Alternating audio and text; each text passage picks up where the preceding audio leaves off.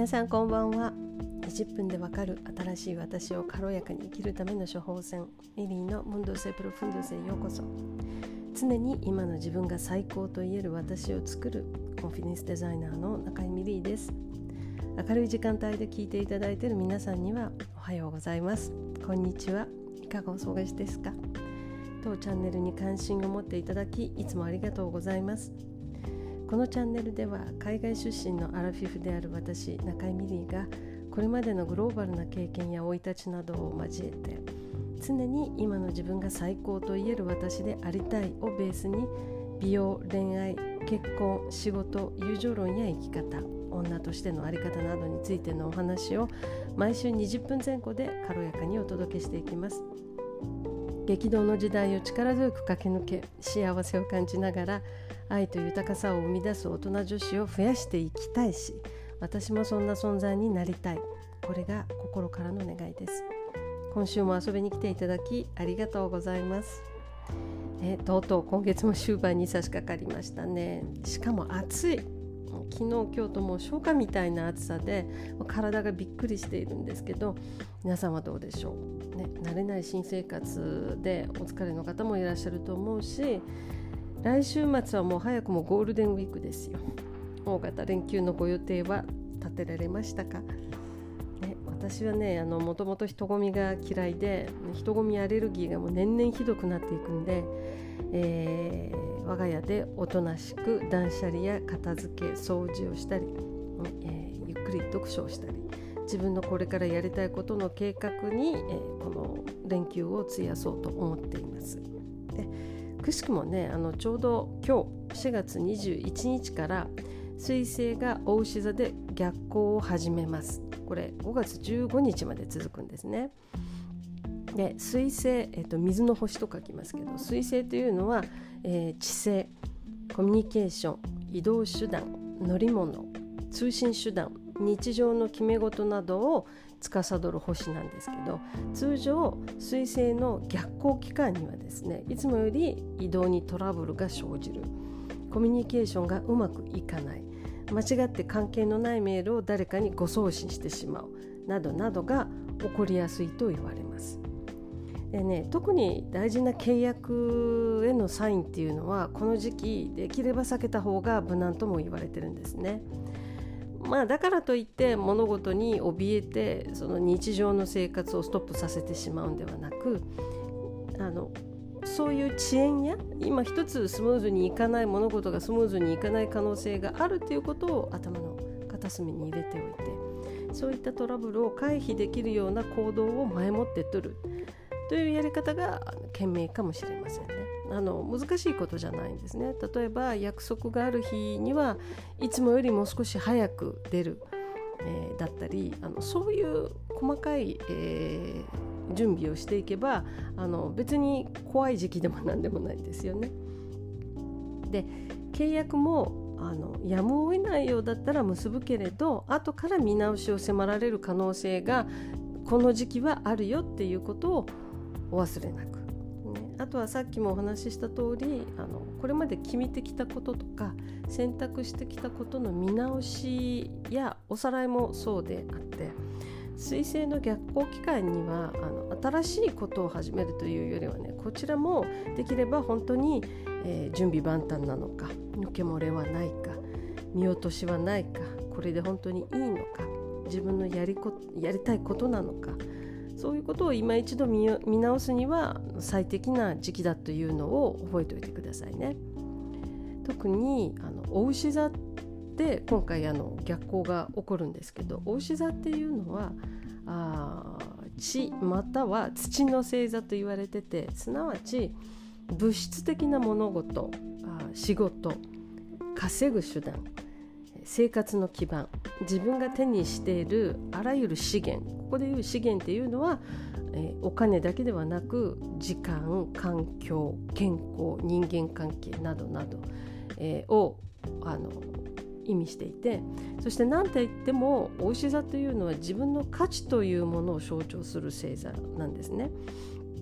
自分への自尊心は高く保ててる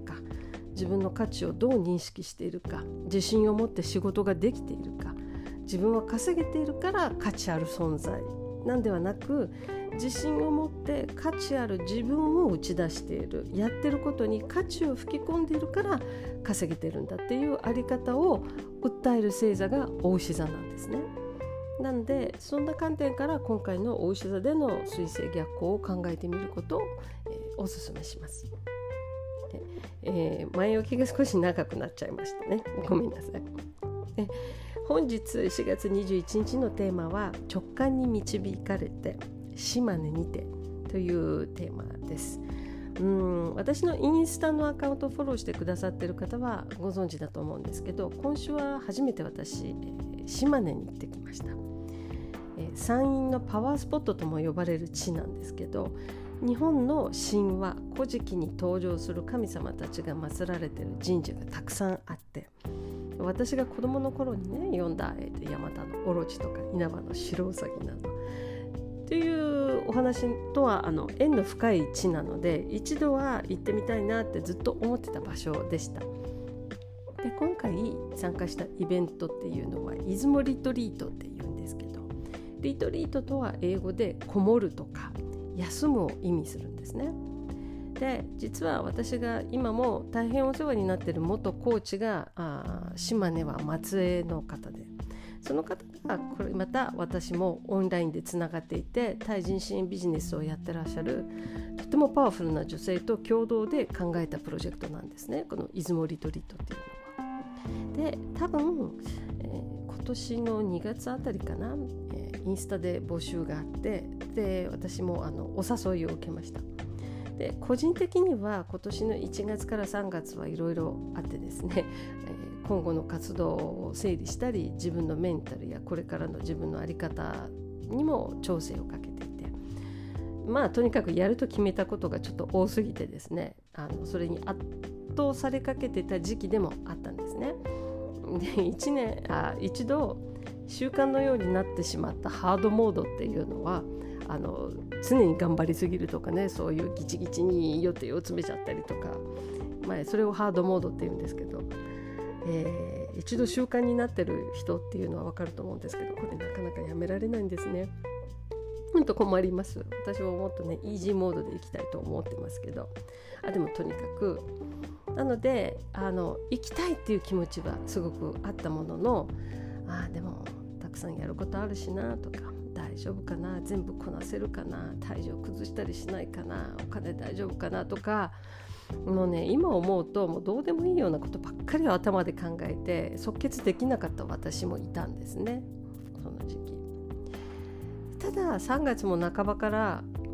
後半にかけて自分の在り方に対する覚悟っていうものを促すような出来事に遭遇したり何人かの方から貴重な気づきを授けてもらったり自分のエネルギーレベルが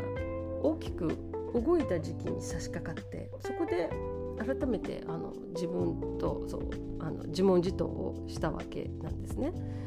えっと、本当の望みは何なのってあって行きたいんでしょ本当は。何はさておき自分が純粋に欲しいやりたい心が躍る選択をするって決めたんじゃなかったの費用ってちゃんと考えればなんとかなるんじゃない？スケジュールなんかやりくりすれば大丈夫でしょ。でやらなきゃいけないことを優先して自分の望みを後回しにしちゃうの。ってでそもそもやらなきゃいけないって言うけどそれ本当に今じゃなきゃダメなの。とかね。これらの質問を並べた時にはもう私実はもう答えって決まってたんですね。行く行きたいっていう。でなんと決めた途端にですね物事が動き出してくれたんですよね。気になってたスケジュールの予定が、えー、いくつか後ろ倒しになったりもう少し先かなと思ってた臨時収入が予定より早く入ったり。あとこれがもうまさにミラクルだと思ったんですけど私がねあの昨年の暮れ頃から衝動的にあこの人に会いたい会ってみたいと思った方が偶然にも今回のリトリートのねもう一人の参加者だったわけですよ。で詳しく説明すると昨年の暮れ頃にそのね元コーチのインスタの投稿にメンションされてた方がいて、えー、島根で画家をやってらっしゃる女性なんですけどその時本当によくわからないんですけどものすごく興味が湧いてすぐその方のアカウントをチェックしに行ったんですね。そしたらその方のその神秘的な作品あの画家なんで絵なんですけどその絵に私ぐんぐん引き込まれていってでもその場ですぐメッセージ入れてつながらせてくださいで東京にいらっしゃるご予定はありませんか？ってすでにその人のアートに触れたいってその方に会ってみたいっていうのを猛烈に感じたわけなんですね。でその時はもう言葉では説明できなかったけど、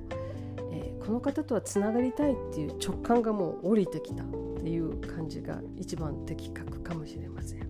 でよりにもよってその方と2日間ご一緒できることになったわけですね。思いがけなく予定よりもはるかに早く、ね、しかもリトリートよりのリトリートにね参加するっていうことを決めてからしばらく経った頃にあちら側からあのリトリート直後に東京行くのでお会いしませんか？って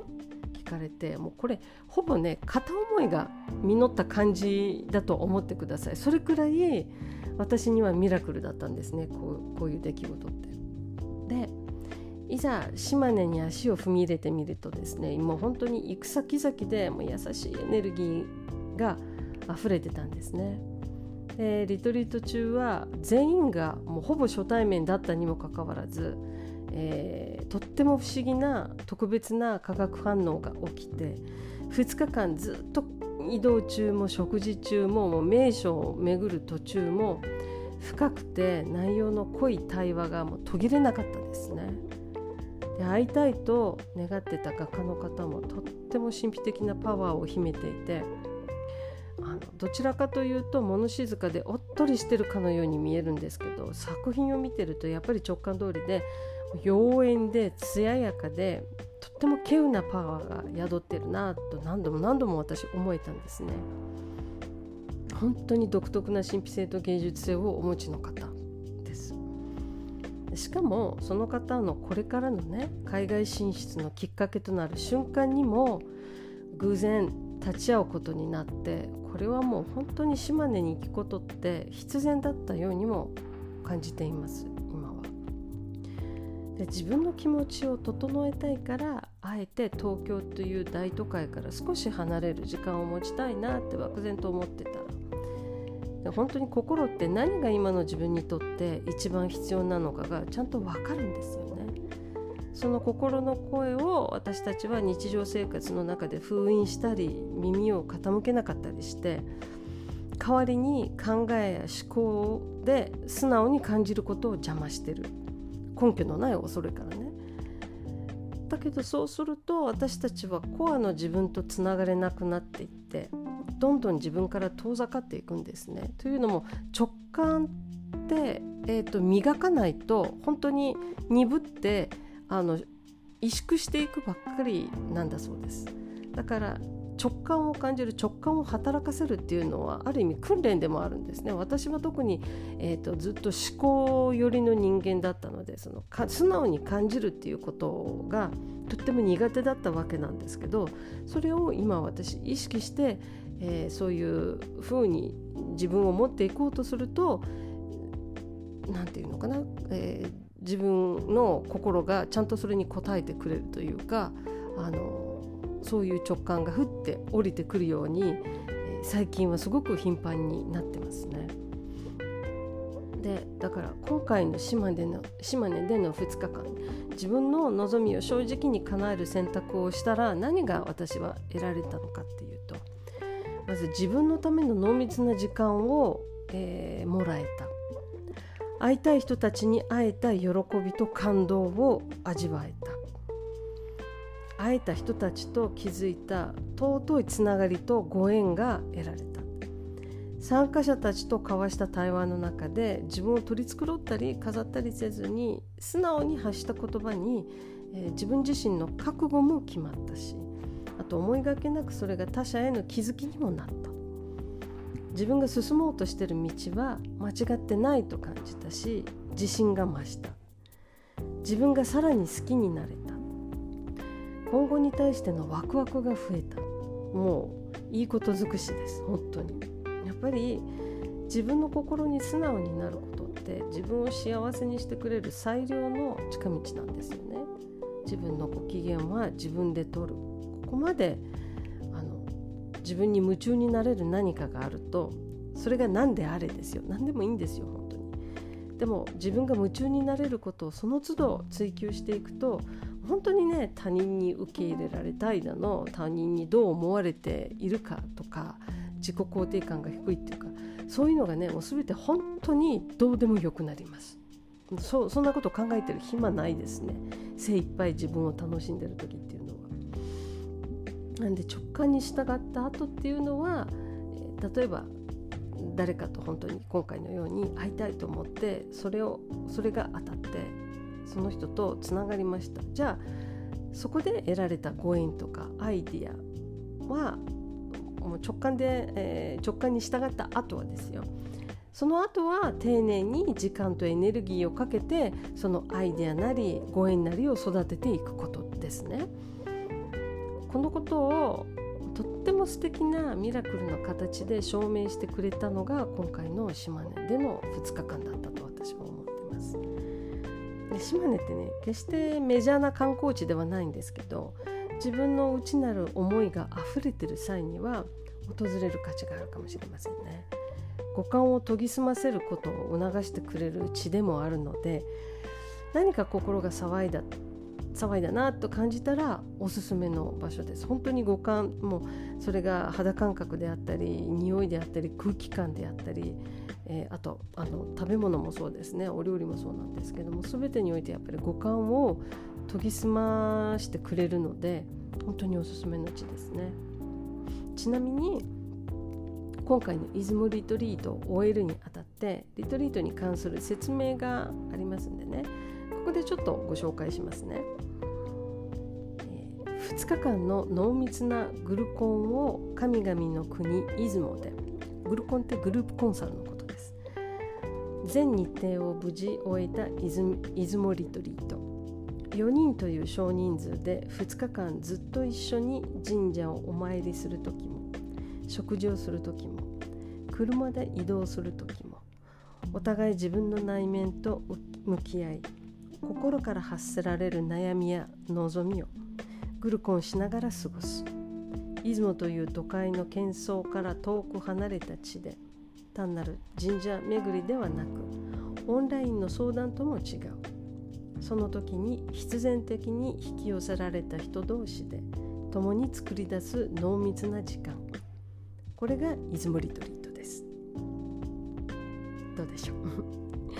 今回の出雲リトリートに参加してみたいと思われた方は、え、私のインスタのアカウントのハイライトに飛んでいただきそこから出雲リトリートのアカウントあの出雲リトリートっていうハイライトをあの作ってありますので、えー、そこに、えー、アカウントの出雲リトリートのあのインスタのアカウントを載せてありますので、えー、探してみてくださいね。ああそれ 別に運営側の私は運営側の回し者ではないんでそういう意味ではどうかご安心皆さんは日頃から自分の心の望み叶えてあげるようにしていますか？直感を大事にしてあげられていますか？ということで本日は自分の直感を信じる大切さについてお話しさせていただきました。いかがだったでしょうか？今後も最後までお付き合いいただきありがとうございました。来週もお会いできることを楽しみにしています。それでは素敵な週末をお過ごしくださいね。また来週。バイバイ。